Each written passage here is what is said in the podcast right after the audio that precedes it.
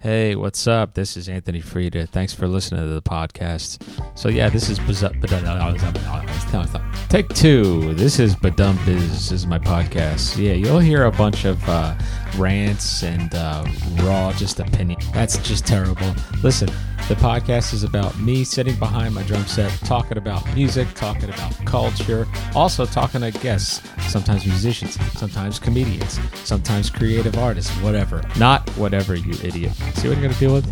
He's a pretty good drummer though. This is him playing, or this is me playing drums on this track. Not bragging. Anyway, this episode is about me um, and my background in percussion and my uh, current days as uh, as a drummer in the profession and my experience. So I do a lot of playing or a little bit of playing, whatever. Either way, enjoy.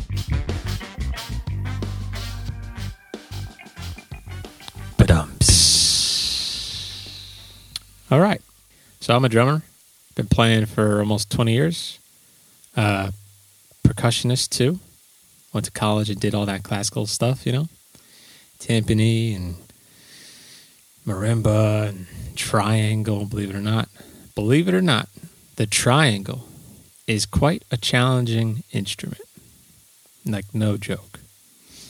Uh, the level of sensitivity and touch you need for that instrument, man. And um, some of the times that you have to hit that triangle, it is some of the quietest moments in music. Uh, very, very, very exposed. And it's one of those things where you you might have to hit the triangle, man, like three times in in two measures. Um, and it's very important to the piece of music. You know, if you think about being a in a symphony orchestra or something, and that triangle, you know what I mean? You hear it, but it's not like the most noticeable in your face sound. But if you don't hit it, you're fired. If you miss it, you're done. Goodbye. Get another guy. Seriously, actually, um, I've that's happened to me in rehearsals where I like went to hit it, this very delicate, you know, triangle hit, and it's like so exposed and you miss it or something like that it's it's a it's a very nerve wracking instrument actually. Um, you know what else is actually cla- cla- classically speaking is uh, the the crash cymbals. You know, two one um, one cymbal in each hand. There's an actual technique to this crash cymbal uh, thing. Um, if you hit them flat on, it just sounds like, you know, it's not like the that you need. That beautiful, brilliant kind of you know. Uh, so yeah, so you have to practice that shit. I know people like go, oh, you know, I was in band and uh, years ago, and I, hey, I played the triangle. Yeah, I'm not good. Like um, some of the best percussionists in the world uh, can rip at the triangle, and you know what? Actually, another instrument that is again like really difficult. People think it's oh, let's give it to our, you know, the guy who can't play that well. Let's give him the tambourine well, let's give her the tambourine. She she's she sucks. He sucks. Whoever it is. Um, they just want to be part of it. So give them the tambourine. Okay. Uh, so not that type of tambourine when there's a hole in the middle, but the tambourine that you ever see the tambourine that has like a drum head on it. Uh, so that type of tambourine, and you're supposed to hold it flat-ish, and uh, you, you kind of tap it with your with your fingers or with your hand. And there's all these techniques to like you could do a tambourine roll, which is here. I have I have drums in front of me. By the way, welcome to the podcast. This is uh, BaDumBizz. I'm a drummer. I'm sitting right behind a drum set. I just have a mic. So anyway, back to the tambourine. Um, imagine a tambourine roll, right? Kind of like, right? But um, you know, usually you would shake the tambourine, right, to get it kind of like rattling. But sometimes that is so damn loud because you're playing with maybe like maybe the part in the piece is being played with um, alongside of a, a, a, passage with flutes and clarinets, some upper woodwinds and or or some violins, and it's just super super super delicate and I'm going to use that word again, exposed. Um, you as the percussionist have the uh, the power, unfortunately, because uh, it's not good power; it's scary power to be the loudest thing in the room if you're not delicate. So with that tambourine, anyway, because it's so damn loud to, to shake it and go and do that rattle, th- these these motherfuckers, they're so good. They'll they'll uh, lick their finger, their middle finger, and then they'll push their finger and sort of like rub the the excuse me the drum head. I've been fighting a cold for the last two days, by the way. Happy Halloween, everybody! My Halloween was inside nursing a cold. All right, back to the story. Um, yeah, they would rub their finger on the head and create this friction, which would create this like rubbing. I, I'm going to try to do it on my on my kind of like that. I don't know if you could hear that. You probably can't. But it, anyway, so they would do that on the tambourine. In between playing, they would play like.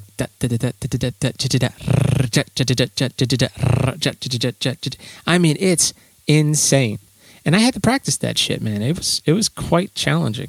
So anyway, so I have that background too. Uh, I went on a whole tangent already about uh, nerding out about uh, classical percussion.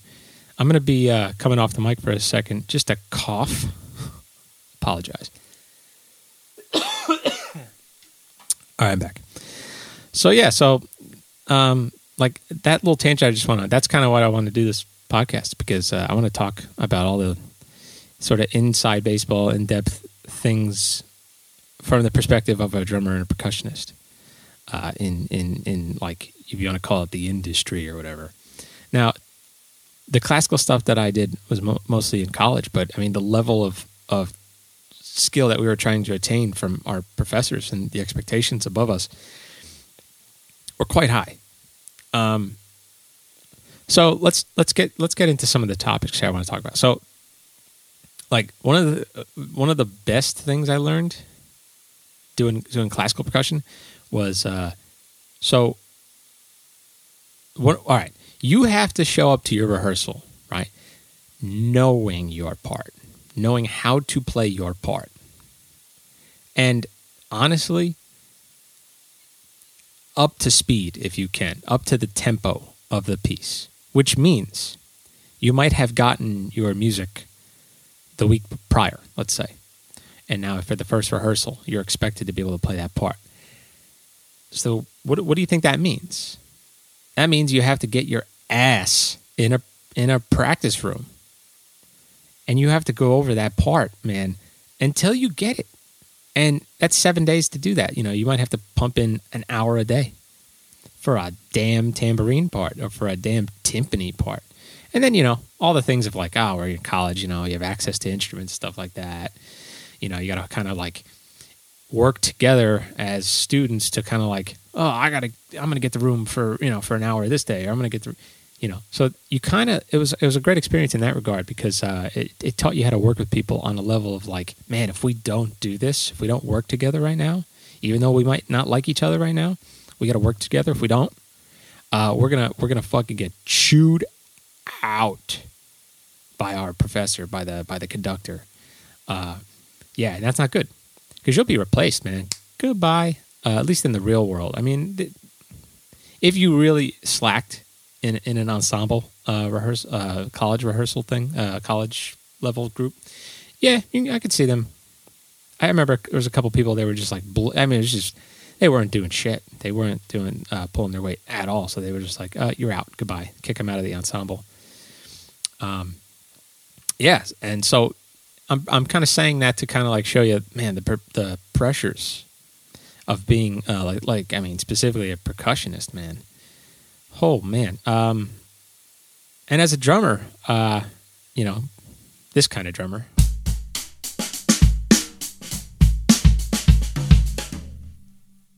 So that kind of drummer, like uh, you know, anything in your sort of pop music world, uh, rock, funk, hip hop, anything like that, you know, it's a little different. The pressures are different, you know.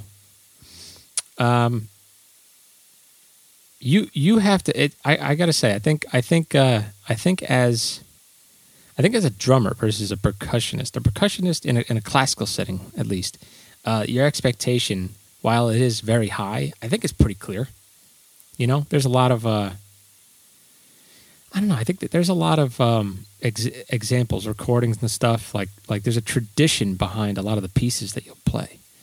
Uh, so let's say you're playing like um, Scheherazade or something, or oh man, duh, this is where I'm gonna sound stupid because I can't remember any a lot of the pieces that I played, but I played a ton of pieces in like wind, in our wind symphony and the orchestra, and uh, yeah, there were just these like Rhapsody in Blue, anything kind of um, what's his name?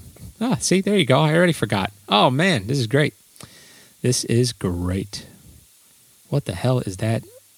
Rhapsody in Blue. Who did that? American composer. Jeez, American in Paris. Whatever you know. If you know it, eh, say it out loud. And okay, if you don't, uh, look it up. Google. I I don't care.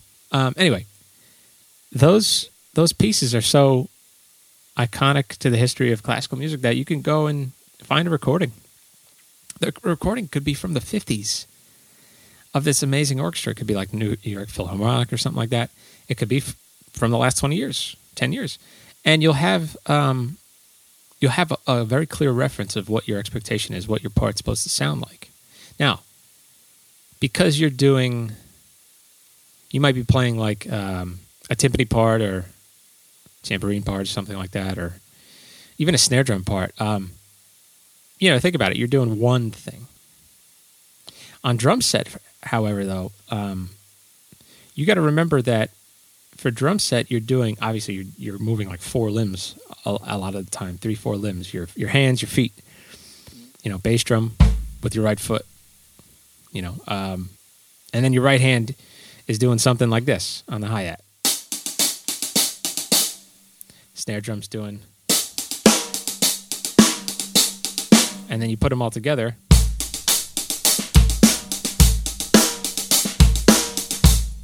and you're co- now coordinating all these things all at once. Uh, now, putting those, getting those coordinations together is quite difficult at first. I mean, without a doubt. A lot of people who say, "Oh, I always want to be a drummer," because I'm a teacher, and I hear this all the time, especially from adult students. They'll go, "Oh, I've always wanted to play drums, and I'm finally, I'm finally taking the step." I finally, but then, the, okay, so they're in their first lesson with me, and the first thing they say to me is, "But I'm so uncoordinated." And the first thing I tell them, because they're adult students, I say, by the way, I want, I want to just say that thing about you said saying you're uncoordinated is BS, complete bullshit. And they're like, huh? And they're almost like taken back by that. And I go, hear me out. I said, you know, you haven't been shown how to coordinate, how to think about this stuff. Of course.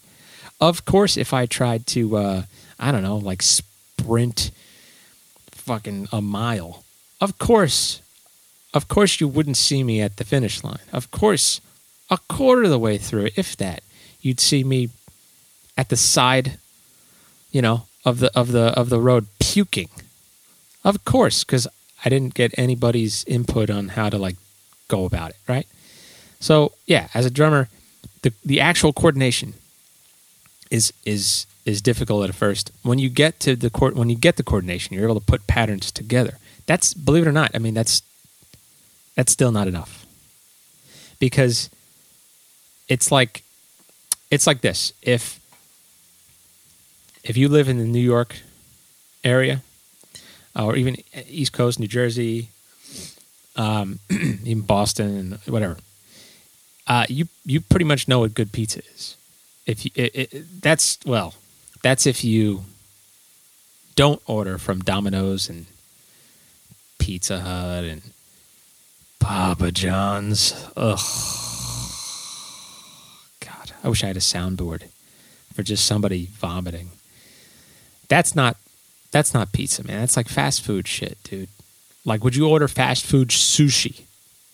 Right? Some people would. But most people if you really know anything about sushi uh, in terms of its like quality, yeah, you wouldn't order fast food sushi, right?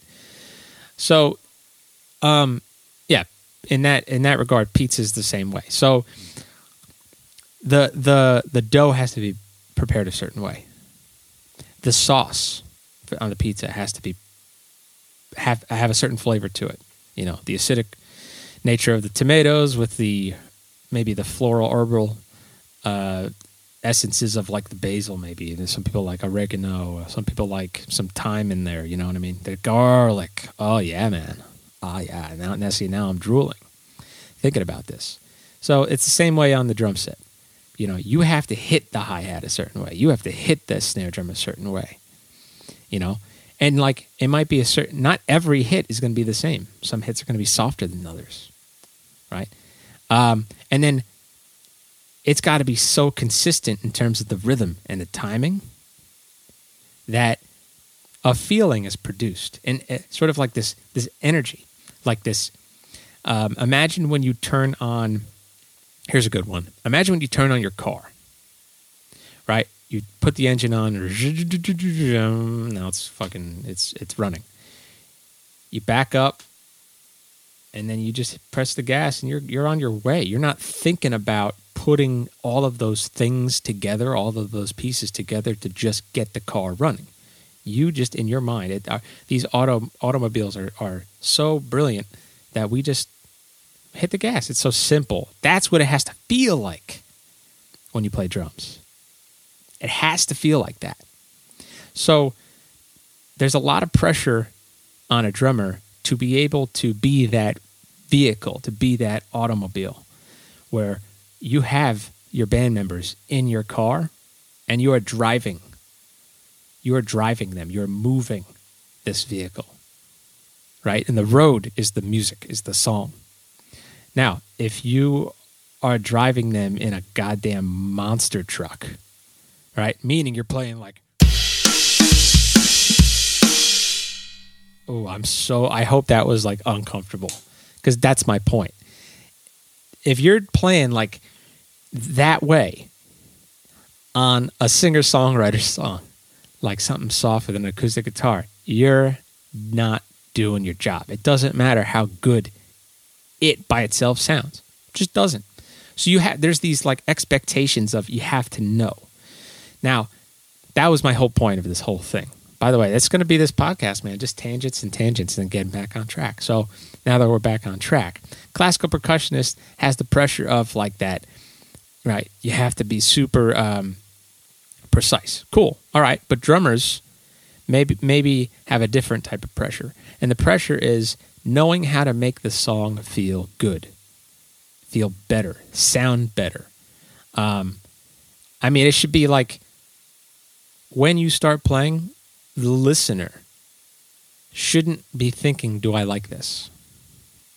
That's really the goal. It should be like they should just be moving to it or nodding their head. That's really the ultimate goal. Uh, humming to it, even like, you know, picking up the lyrics and starting to sing the next chorus the next time it comes around. Believe it or not, the drummer is part of that process. You, you, you are an ingredient on the plate, right? You are an ingredient uh, of that pizza, right? Um, now, the only way to attain that knowledge, man, I got to tell you, is first of all, the number one thing. And this is in my experience, and maybe others. You know, I'm okay with being challenged uh, on these th- these things I'm saying, but like, I think listening, deep listening, listening to the to the listening to the I'm going to call it the distant details, right? Those de- those details that are not in the picture. They're not. If you're looking at a photo, like, if the photo is of a bunch of people standing and smiling, posing for a picture, what's in the background of that picture? What's behind them? Oh, they're in a backyard and there's oh, there's woods behind them. What's what's back there? Oh, look what kind of there's some bushes and oh, look, there's like an apple tree. You know, I'm just rambling here, but but that's the kind of you want to know. You have to deeply listen to that to that song, to that music, to really pick up um, trends that's really what you're looking for too, right? And and now depending on what kind of music you're listening to, genre ish, you know, rock, um, even like like pop music from the '80s is different from pop music from the '90s, and so on and so on, and so forth and so on. And I don't even know how to say that. Whatever. Um, you know, there there are these there are these trends that you could pick up on these consistencies. Uh, once you pick start remembering and storing. Oh, I just hit the mic. See, I'm really bad at this already. I got a mic in front of me. A drummer with a mic in front of him is dangerous. It's one of those things. If I if I walk in a room and, and there's a band playing and I see a, a drummer with a mic in front of him or her, I get nervous. I go, oh God, am I going to walk out? Am I going to want to walk out in five minutes? Then the whole night is me fighting. Oh no, just give him a chance. Nah, fuck this. I don't want to listen to this bullshit. All right, anyway. Back on track. So, picking up the the picking up the trends of what a drummer does in certain musical situations, stylistically, right? Um, and and there, man, I, I got to tell you, there are so many of these, from jazz, right, all the way to man, um, fucking bluegrass, even to uh, to you know like what what uh, Questlove does on on the Tonight Show. He's a great example, actually, of, of a guy so detailed, so detailed. He, as a drum set player, is he became such a detail oriented drum set player. Drum set player. he's a he's a guitar player. He plays the yeah. Anyway, that was lame. The a drum set player, a drummer, a, a drummer. Anthony, move on he as a drummer is so de- was so detail oriented because he was playing hip hop and he was replicating drum machines pretty much or samples even right? Something like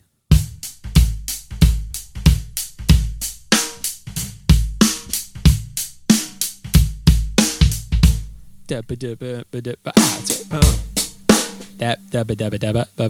was my trying to fill in the uh, rapping of a song. So it was, it was great. It was great. It was great. Uh, yeah, but did you see how the beat stopped and then ba ba ba da ba da ba, and then I came back in with the with the snare drum on count two.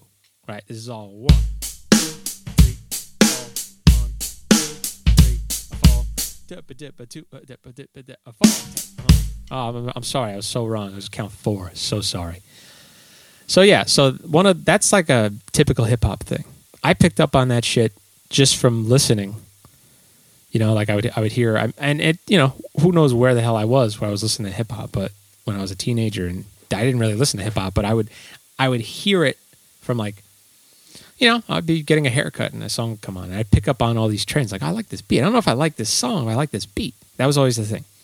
I'm different now. I actually am way more open minded, but uh, that's one of those trends. Like now, if you're if you're listening to let's say this new hip hop stuff, I'm gonna grab some.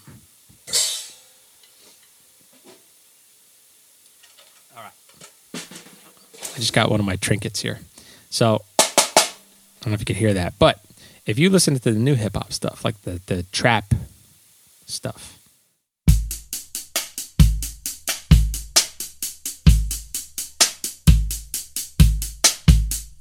I'm pretty sure all of you know that type of beat. It could be even faster, like.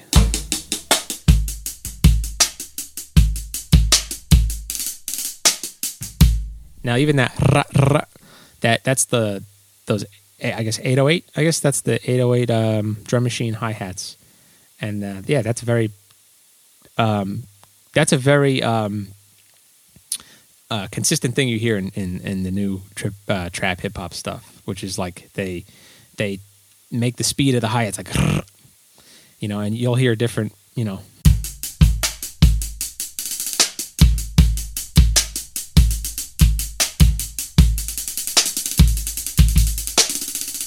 You know, all that kind of stuff. So those little details, right? They help make the the song special, uh, interesting, definitely interesting, without a doubt. Um, those little details, yeah, as a drummer, you you you kind of learn the trend of that. Now, what's really cool about nowadays and is very exciting, last like I would say decade of of drumming has been very exciting. I've always been a drum nerd, so I'm always kind of looking at, you know, what are what are the top drummers doing? Now, when I started getting into this stuff when I was a teenager, I'll, I mean, I I think the the top drumming stuff that I kept seeing a lot in the drum community, we'll say, the with the internet, passing videos back and forth, posting you know videos on like a forum or something of a drummer playing. Um, a lot of it was like Dave Weckl, and you'd see a lot of Vinnie Colaiuta and Steve Steve Gadd and Vinnie Colaiuta. I, I absolutely love those drummers. Dave Weckl, I I used to love too.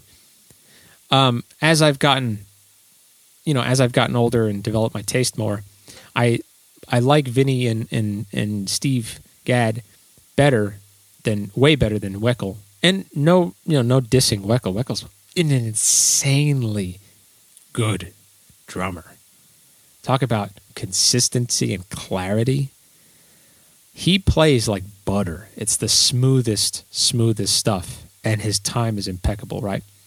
Now, I could say the same for Vinny and, and, and Steve Gadd in a, in a certain light too, but those two, like Steve and, and, and Vinny, are known for playing with like mainstream pop and rock and, and like icons. Like like I know Vinny has played uh, with uh, with Sting. Um, Steve Gadd has played with like he's on so many recordings of like uh, was it Paul Simon and uh, I I can't think of the their discography right now, but or whatever the hell that is. Either way, um, but the the point of this was to show you what it, what the trend was in, in the drum community. It was like a lot of licks, a lot of fills, big drum sets, double bass drum pattern, pedals. I mean patterns. Like Thomas Lang, for instance, when he came out with his like first DVD or whatever, this guy had like six pedals, man, below him, dude. He had a snare drum, a snare drum turned sideways, and then there was a pedal attached to it, and he had multiple hi hat cymbals, pedals, and then multiple bass. I mean, Jesus Christ! And now I'm like not judging him like, oh, this fucking guy. Then, because then he discovered something, he had an interest, he fucking went with it. Was playing like seven patterns with his feet or whatever, and then like five patterns with his incredible, incredible technician and and uh, I'll say his execution of everything he played was fucking insanely consistent in time. It incredible, incredible the patterns he would do. I would never, I would n- never succeed in in some of those patterns he did because I I don't know. I just I don't know if I have it in me to to get that coordinated right. But that stuff I can even throw out like Marco Minnemann was was a guy I remember. Um, uh, Thomas Pridgen, I kind of remember like being one of those types, just flying on the drums. Uh, I could probably name a bunch more, but that was the trend.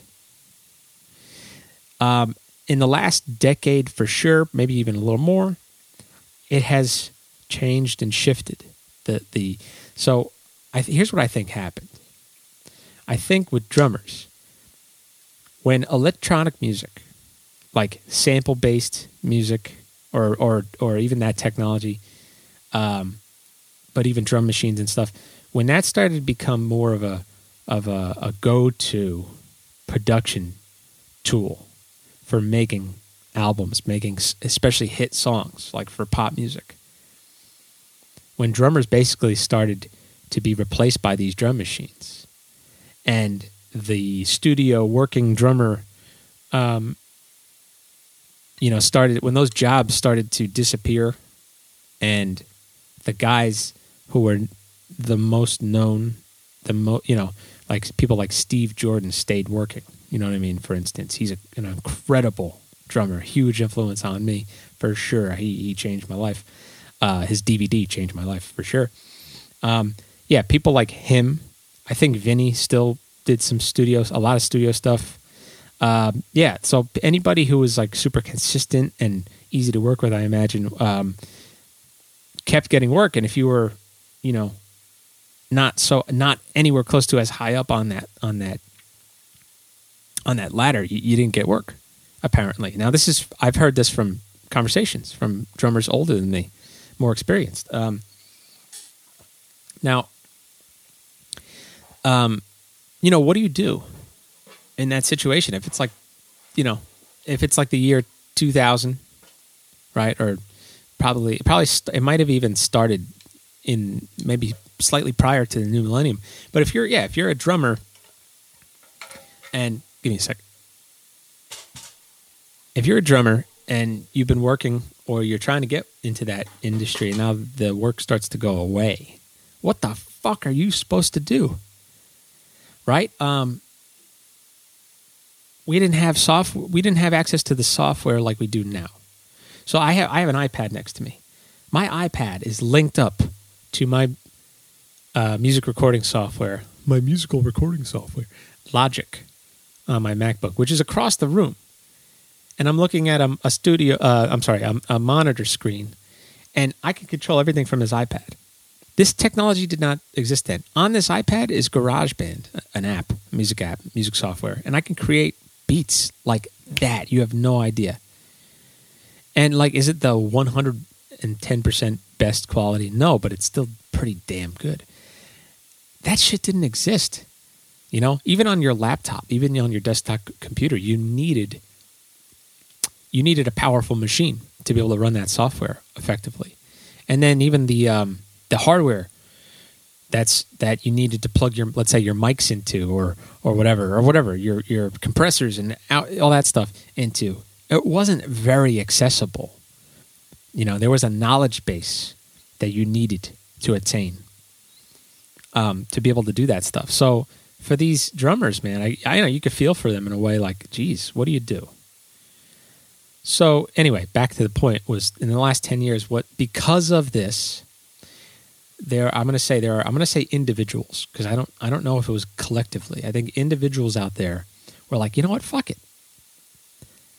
Because they were like this music that's coming out being created with drum machines, while it is putting us out of work, it's cool as shit. You know, like that trap stuff I played before. You know, I mean, uh, like if I heard that then, and I was a working drummer, but losing work or trying to get work. I heard that. I, I mean, as much as I'd be like, oh God, I, I probably could have played something like that, but I, I would have been like, that's that sounds cool though, and I like the sounds that they picked and those very tight like, um, that was terrible. Uh, those those 808 snare drum sounds, those 808 bass drum sounds, like they're they're very uh, the tre- they're very trending to that music, and, and you almost you almost kind of could say like, man, without those particular samples and sounds, would it be would it have been as successful? Um, so these drummers started to go, you know what, that is cool. I'm going to try to learn that stuff. I'm going to try to play like that. Um, so the the you know, like if if they started, let's say, I mean, I'm trying to create a situation in my mind of like what would have happened, but like with the with the Questlove is a great example of this.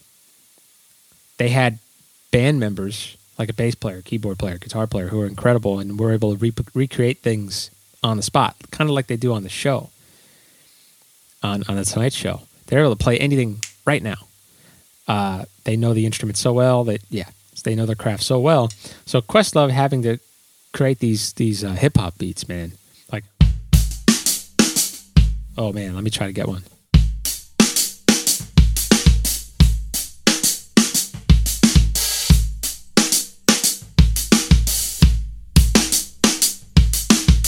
That's just an example that came to my head. That may not be a specific thing, but um, that he did. But that that came to my head. That would be something that you would hear like a sample of a beat from a song.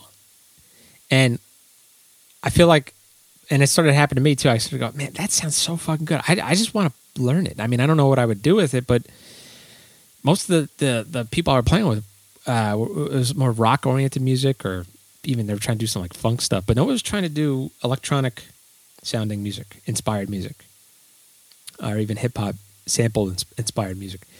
Um, another example of this is I love I love like drum and bass and jungle type music. I lo- um, I love those beats. Oh my god, they're so cool. But like this is an example, right? I loved it so much, and it they sampled drummers from the olden days in the '60s and the '70s. You should look up the Amen Break. The Amen Break. Look that look that up. And there's a band called the Winstons that were sampled over and over and over and over and over and over and over again. Uh, this beat. Uh, actually, it really sounds like this.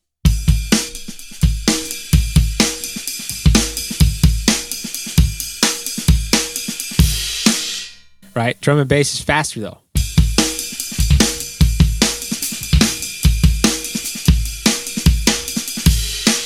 And even got even faster than that.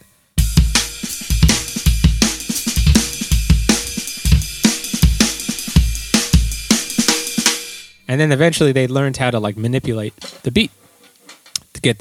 So I won't play it because I'll probably fuck it up. But instead of boom boom got boom boom boom got they would they would learn how to like repeat certain things. So it was like boom boom boom got boom boom got. Let's say boom boom. Let's say they cut it up. So they press the button. Boom boom boom boom. If I went, if I tapped that button, boom boom boom boom boom boom boom, it would just start over and over again. So even like ka ka tika ka tika ka tika ka tika ka tika, you know what I mean, or whatever. So boom boom ka tika tika boom boom ka tika boom boom boom boom ka tika ka tika ka tika tika ka tika boom boom ka. That's what they learned how to do on on uh, with the software, right, or with the drum machine. So it, a drummer named like Jojo Mayer, for instance, I got a cough again. Give me a second. Drummer named Jojo Mayer learned how to. Um, oh wow, you can hear the sickness in my voice. He learned how to do that stuff just by listening, listening deeply, listening to those details, and trying to recreate those details in real life and manifest it on the drum set. And it it it takes an incredible amount of skill to be that uh, detailed and consistent. And now you go check him out, Jojo Mayer and Nerve. Holy shit, man! They, I've been I've been checking them out for like almost a decade and going to see them live in, in the city, uh, New York City. Incredible shows. They improvise. They improvise based on loose loose structures or loose ideas, and all inspired by electronic music. It's all it's all their original material, but again, inspired by electronic music. Um, in absolutely incredible. Uh, so anyway, individuals like him, Questlove, and I'm going to name a few more names. Chris Dave, uh, Chris Dave is, I, I, would say, he's very known for playing with D'Angelo, touring with D'Angelo, uh, and I, I mean, I know him from Robert Glasper Experience or Experiment. I'm sorry, Robert Glasper Experiment. Derrick Hodge on the bass, you know, uh, Chris Dave on drums, man. Holy shit, those two, and then obviously Robert Glasper on keys. But holy shit, man! So that guy was able to recreate a lot of a lot of cool ideas uh, in terms of of uh, like doing hip hop stuff, um, and and electronic oriented beats. Like I, I want everybody to go and just go type in Chris Dave drums, and just, and just have fun. You're welcome. You're welcome. Go go watch some videos of him playing. He is absolutely incredible. Um, Nate Smith is another guy that comes to mind. You know, and you know, not in terms of the last like ten or ten or maybe ten years, but but like he he kind of sprung about like uh, as this was all bubbling up. I mean, I mean, he's been playing for a long time, but but he's one of those guys. Like when I heard when I started seeing his vi- his viral uh, cell phone videos, basically, uh, he was playing with a guy. Oh man, what was the guy's name?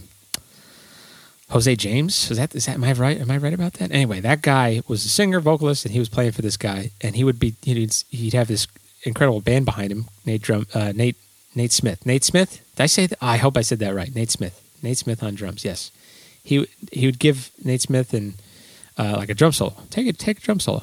Now, Nate Smith could have easily been like one of these drum solos, like. Just started jerking off and playing licks that nobody nobody in that audience understands.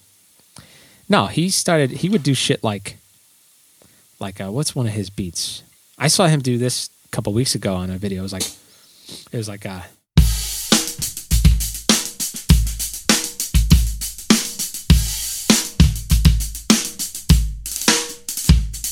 I mean, I don't even I don't even know if I was able to recreate that in the best way. Probably, definitely not. Let's just why did I even say that? Definitely not. Go check him out. But yeah, he was able to. So that is like this this type of hip hop sound, like like almost like a break beat, what they call it. Break dancers would, would you know, would if you can imagine break dancers, right, doing their thing, spinning around on their head or whatever.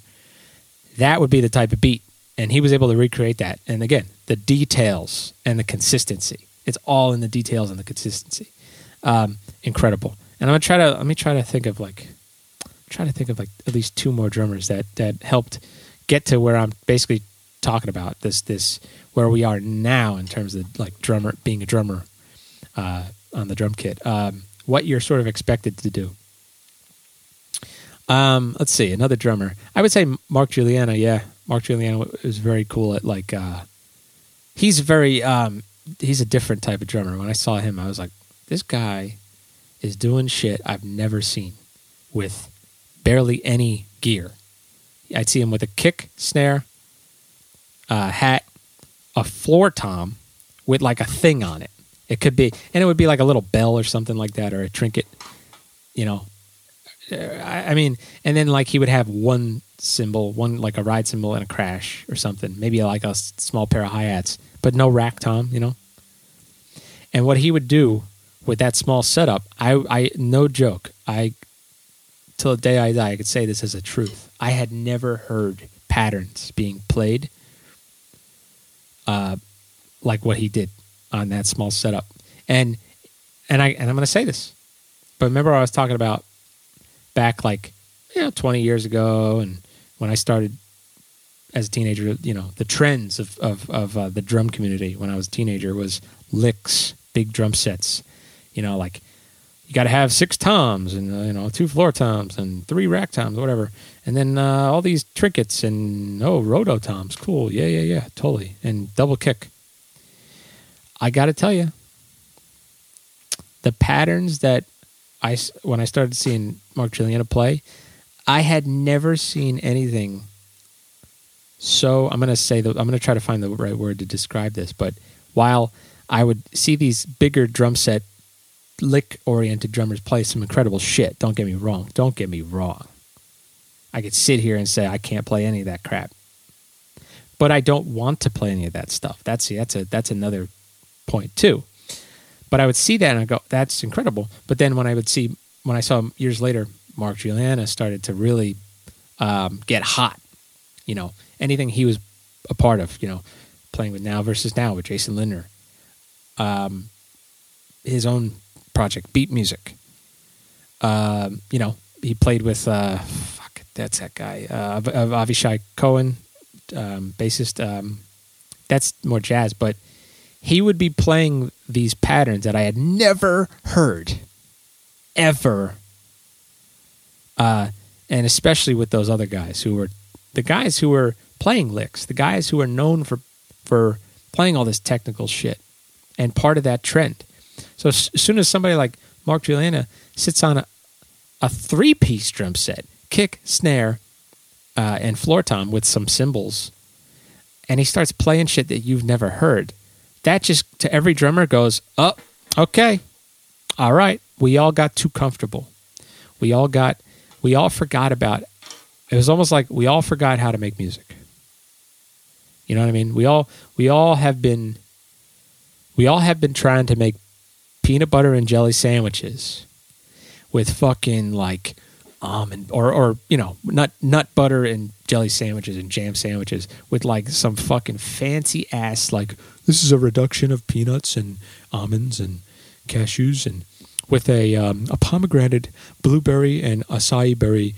No just take the fucking local peanut butter and the fucking jam and nice pieces of bread. You know what I mean? Like he back to the roots of where the drum set started. Just the way he was able to create new patterns. I guess is the way he practiced. And if you if you buy his book, he he goes into it in detail. Pretty cool, actually.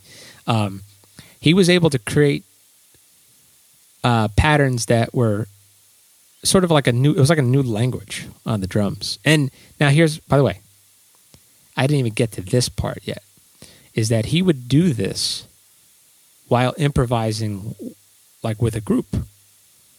And they're playing a tune. And so this would be and he would be holding down a groove, but he would be improvising in in and out of this groove. You would never not be rocking your head while he was playing the the music never ceased to be energetic and have have a have a groove or a pulse. And it it created it stimulated the conversation between among the musicians, which is a whole other topic. I'll do on episode two, probably get into that, which is having conversation on stage with people you're playing with and communicating. But he flipped everything on on its. I, I feel like he flipped everything on on its head. Same with somebody like uh, Zach Danziger, definitely too. So, and then anyway, the, the whole point I was talking about electronic music influencing and sampled music influencing drummers and blah blah blah. Um, with with Mark and his his uh, group Beat Music, he definitely went down that road of of you know replicating sample based music and was hugely successful. I remember going to see him in that group Beat Music, yeah, Rock, Rockwood Music Hall, stage two, uh, yeah, years ago, m- multiple times, and fucking it was incredible, incredible. Um, so that's where we're at now as as drummers. Now you have drummers like and it, and it these individuals have have give given birth to a new a new community, a new thriving community. Now with with social networking, uh, and social social media platforms such as especially Instagram, man. YouTube obviously is like sort of social, but being able to put up content, I guess is what I mean uh, you have drummers. I'm going to throw out a bunch of them. Brody Brody Simpson is like the first guy I think of. He is a, I think he's from Australia. I think he is. He's like a uh, um, an audio engineer. I think too. He's got that. You know, he can he can record like like uh, really great sounding drums, and he not only knows how to do that, but like in in your traditional sense but he also knows how to create drum tracks that sound like they were samples on a hip hop or electronic music tune. And it, and his consistency is incredible. Incredible. And the patterns that he puts together would have me doing a lot of homework, man. A lot of homework. So yeah, he's very inspiring in that regard. Let's try to think of some other drummers that have blown me away in terms of that type of world. Um, I said Nate Smith, right? Yes. Um, I'm gonna try. I'll just try to think of because I'll be you'll be hearing me think going. Um, I'm just think one one or two more. Um, I all right. I'll say. Uh, I think. Excuse me. so sorry. I think. Um, Oh, um, yeah, uh, Louis Cole from Knower. Great band. Fun band. Never seen a band like that, dude. Never seen a band. Never saw video content like that, dude. Go check them out. Super special.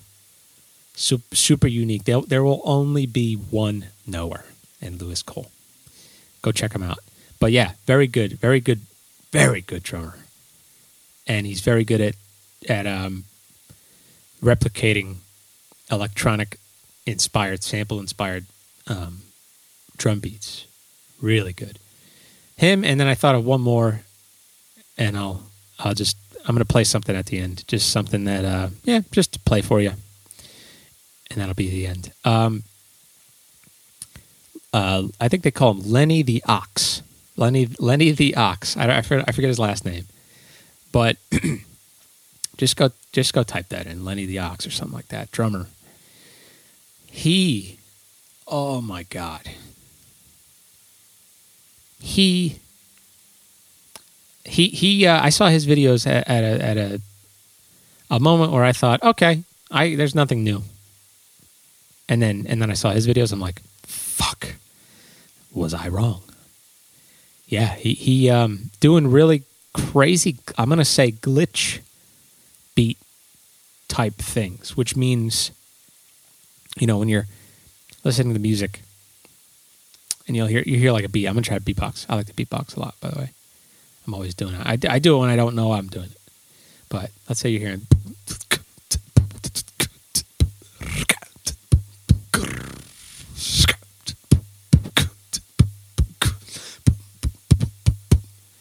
You know, I don't know how well you're going to hear that, but there were these things in there that I could have kept playing the beat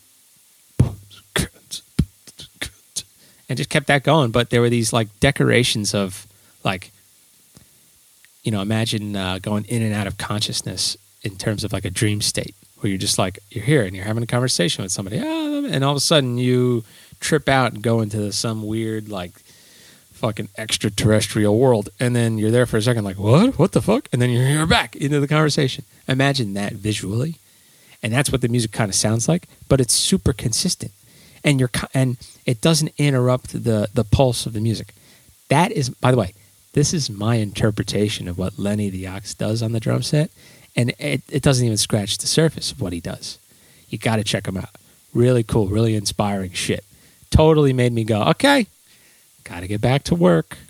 I don't even know where to start, but yeah. So that's where we're at now in terms of drummers, uh, and I feel like the expectation now is different. So the expectation, while it has always been the same, ready? This is this is what has never changed. Serve the song. Serve the music that you're playing and the musicians you're playing with. Know your role. Your role is support. 100% support. And that means playing dynamically. Oh my God. The most important thing. Do not play loud for the sake of playing loud.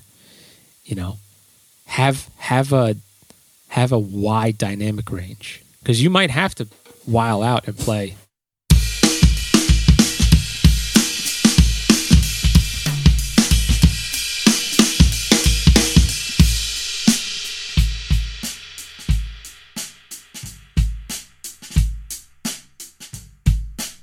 mean, I just went from really loud to very soft.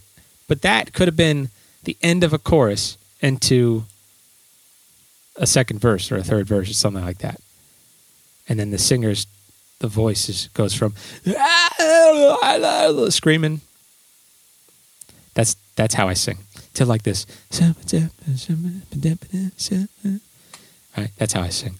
Uh, but in terms of the volume, um, and as a drummer, you have to you have to you have to you have to ride those waves. You have to you have to read that wave, kind of like I, I imagine what surfing is like. I've tried it and I suck. It's hard. I got basically it was like a wrestling match between me and the waves, and I I just was being fucking body slammed constantly uh, until I almost vomited from the uh, motion sickness of the waves. That's a true story. So yeah. So anyway, um, you have to learn how to read where the music's going. This could all, depending on what type of music you're playing, if it's jazz oriented, any sort of improv, improvised thing, it could all fluctuate depending on the decisions that whoever's in, you know, whoever you're following, singer, most of the time, especially if the singer's playing an instrument and accompanying themselves, like on, on piano or, or um, guitar. Yeah, you have to be you have to be present. So support, support. Make a structure, create a structure around the singer, the melody, the harmony, the riff, pattern, ry- rhythm, uh, vibe. All these words, really, honestly, you could use all of them and if you're a pro musician, pro level musician, and you understand what I'm talking about, you're like, yep, yep, he's right, he's right, he's right. And if you don't, if you don't know, if you're, if you're, if you just play as a hobby, you know, just start to start to try to listen that way for for with the words that I'm using, right? Try to listen that way, deeply, deeply listen. Listen to trends. Try to pick up trends. That will make you better. Developing your ear will absolutely make you a better musician, without a doubt. Um, so that's that's the role of a drummer. That's the expectation. And nowadays, you are sort of expected to be able to sit in musical situations like groove oriented situations and hey man give me give me something like I've I've had people go like hey man can you give me something like uh, do you know that song um, flashing lights by by Kanye I'm like yeah yeah of course can you give me a beat kind of like that or a vibe kind of like that and now i have to go and first of all i have to know that song like that that number one is a reference i should know most drummers i think should know it because in terms of the beat, it is unique, very unique. Fucking really cool, man. Really cool. As much as much as I don't really like Kanye as a person, he seems like a fucking asshole to me. Um, that his his his beats are cool. His his production is cool. Same with that song uh, "Power." You know, very cool. Um, but yeah, you need to be able to uh, recreate these trends. Um, the better that you are at that type of stuff, the more we'll, we'll call it. If you were a what's that thing called? A pocket knife or um, Swiss Army knife? Yeah, the more attachments that you have, right? And key fucking point here, because what will separate us as Swiss Army knives, as drummers, will be we could say, oh, I have this big fucking drum set with all these fucking useless things. Oh, wait, you didn't want? I have six different pitches on toms. You don't. You don't need that for your singer or songwriter song. I have two kick drums. No, you don't. You don't need that. It's a Swiss Army knife, basically. I have all these things. It's like motherfucker, that shit doesn't matter to the song. You know. So the Swiss Army knife idea is more towards like, what can you do? What can you provide? You know, what appendages do you have on that Swiss Army knife that is useful musically, right? And that could be that could be trying to um, like I mean, this is a cool thing I, I really like, but you turn the snares off like this, right? I'm gonna reference Bernard Purdie for what I'm doing here. So I have I'm playing cross stick, but I'm also these are my fingers, right? So cross stick is just go look it up. But if you don't know what it is, but I'm playing this hi hat beat, hi hat kick snare hi hat beat.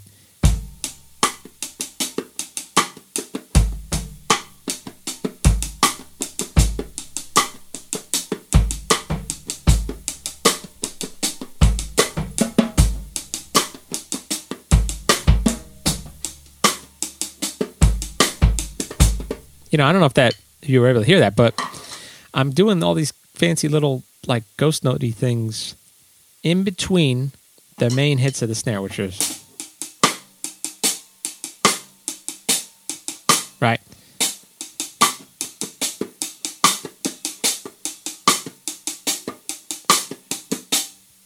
And it's going in, in between the kick what the kick drum is doing, the hi hat, and then and then obviously those those uh, rim rim hits. Um, so those little fine little details, right? If I'm really slick with it, um, let's see if I can. All right, here's where we get interesting. Give me a second.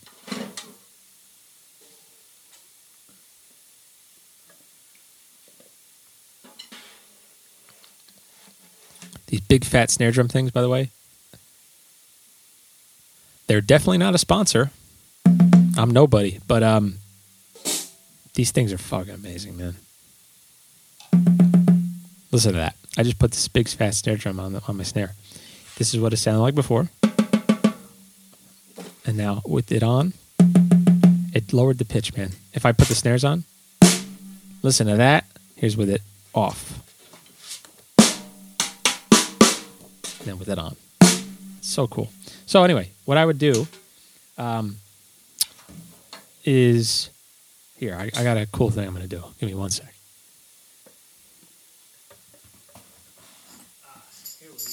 All right, so I got a tambourine thing. Now, I'm going to play.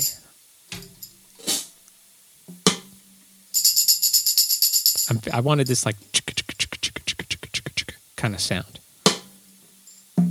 So, this is what's in my head right now. Let's say the beat was like uh,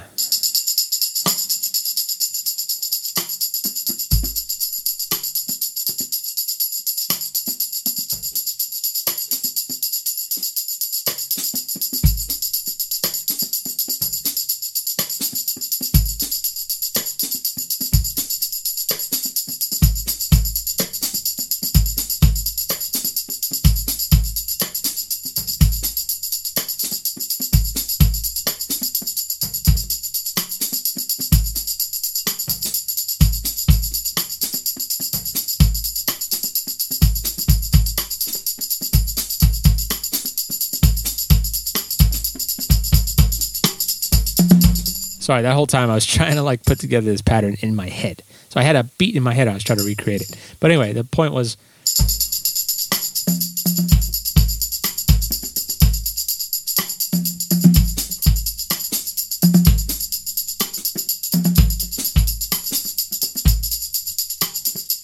Oh, I'm trying.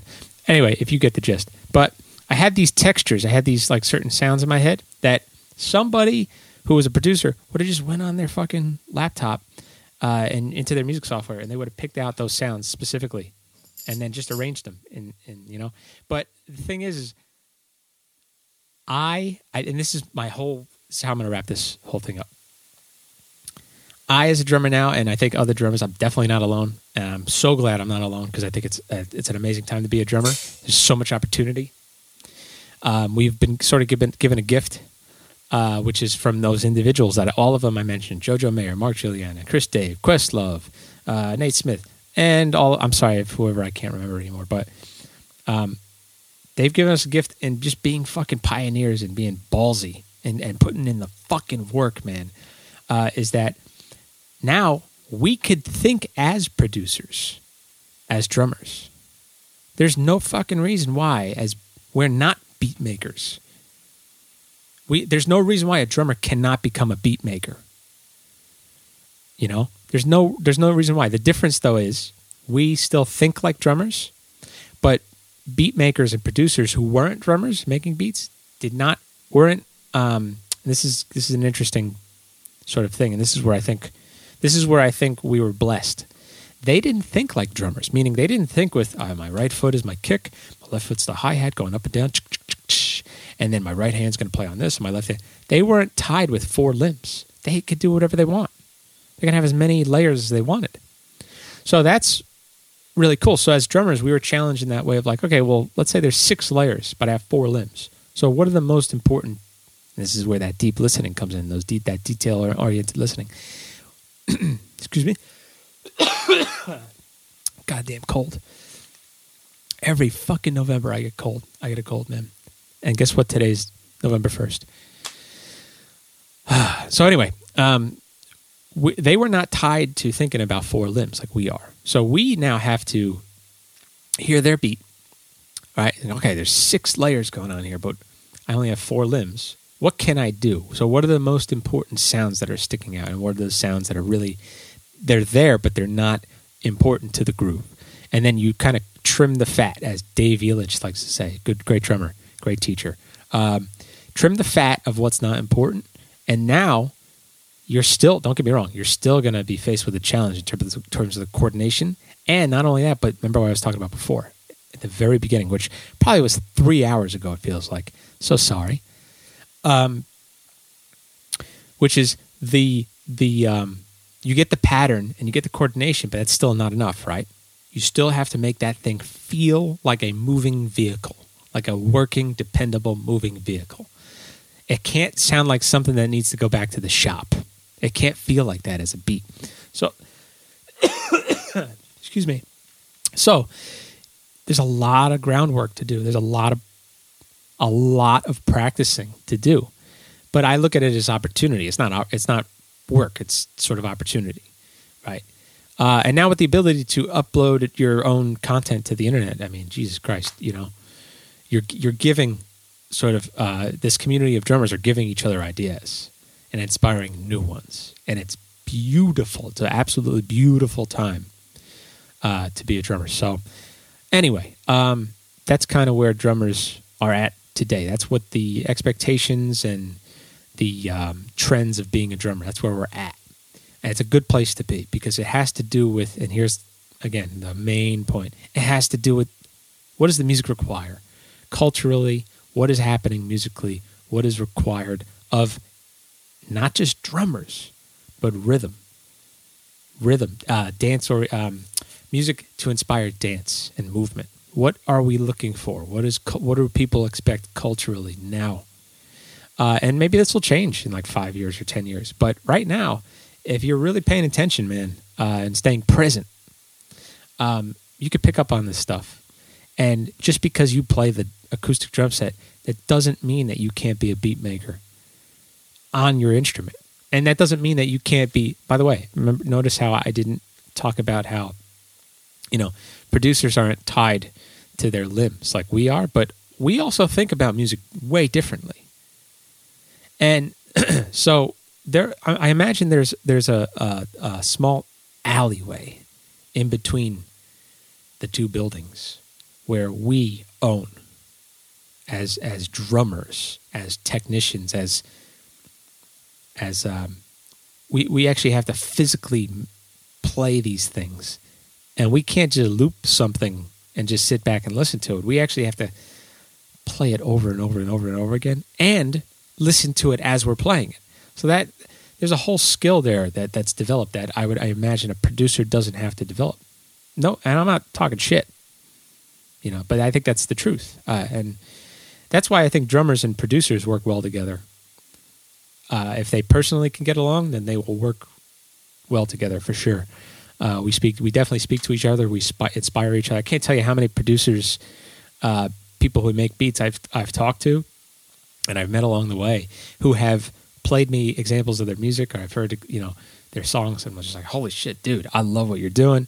And then uh, and then they would hear me play, and they're like, "Dude, what the fuck are you doing? Oh my god!" You know, like like I, I really love what you're doing, man. Holy shit! I didn't expect that. And and that's I think another thing too.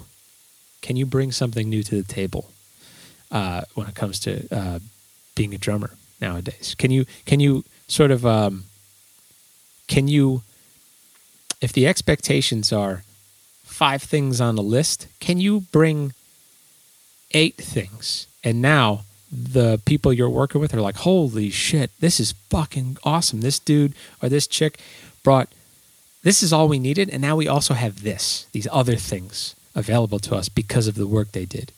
And and that's what it's really about. By the way, if there's no passion behind what you're doing on the drum set, then maybe the you know, maybe you won't care about this stuff. But if you're passionate about it, you know those you know those uh, people who can't turn the funny off. They're always joking around, always, you know, doing uh, riffs and shit, uh, and being silly. I love those people, by the way. And there's so many comedians. I'm a big comedy fan. There's so many comedians I can think of right now, who who are like that. That is me when it comes to um, drums and, and music, like or music, music. Let's be honest, music. I think music I, I think about music more than I think about drums. How about that? But um, I, I can never turn it off. It's constantly going. If I'm hearing, even if I'm hearing some acoustic music, uh, where it's just a, a songwriter and, and, their guitar or piano, you know, all, all of the things that, that I would that the, those details that I would listen to, I would the same thing. I would listen to those details on those songs too. So I'm always thinking about trends and or or picking up um, storing these on my brain hard drive these trends that I hear um, and then it inspires my my creative juices you know what I mean? Um, so yeah so be a musician before you be a drummer. I think that's maybe the best advice that I have for you. Be a musician. Don't don't just be a drummer. Be a musician. Listen to the other parts listen to the bass, listen to the guitar, listen to the piano, listen to the synth patch that's on there, listen to the the, the uh, swells and the fucking for effect, and listen to the you know what oh what kind of um, they have this cool reverb on the vocals, you know, listen to all that shit. Just just just note that it's there, store it. It will help you somewhere along the lines. It will help you. All right, and I think that's it. Uh, this podcast has been brought to you by Floating Cymbals. Uh, there's a Kickstarter out right now for floating cymbals. Um, yeah, I mean the uh, it's a new technology. You know, instead of cymbal stands, you just throw your cymbals up in the air and they hover. Man, it's fucking dream. It's a dream of mine. And then once they get the floating cymbals off the ground, haha, no pun intended. Then um, then they're gonna have, we're gonna have floating drums. So no no hardware at all. It's gonna be great. Uh, the uh, right now you gotta you gotta go online though and, and you gotta donate you, they got to raise uh, about a billion dollars. So uh, go go go uh, yeah go pay go pay them. Uh, and then the projected date of uh, release is 2035. So um, yeah, get on it, everybody. Uh, and also, this has been brought to you by Single Origin Coffee. Oh, delicious. I love single origin coffee by the way. Those aren't sponsors, they're just jokes. Uh, yeah, this was BaDumBizz episode one. Thanks. My name is Anthony Freda. Have a good day. Badum.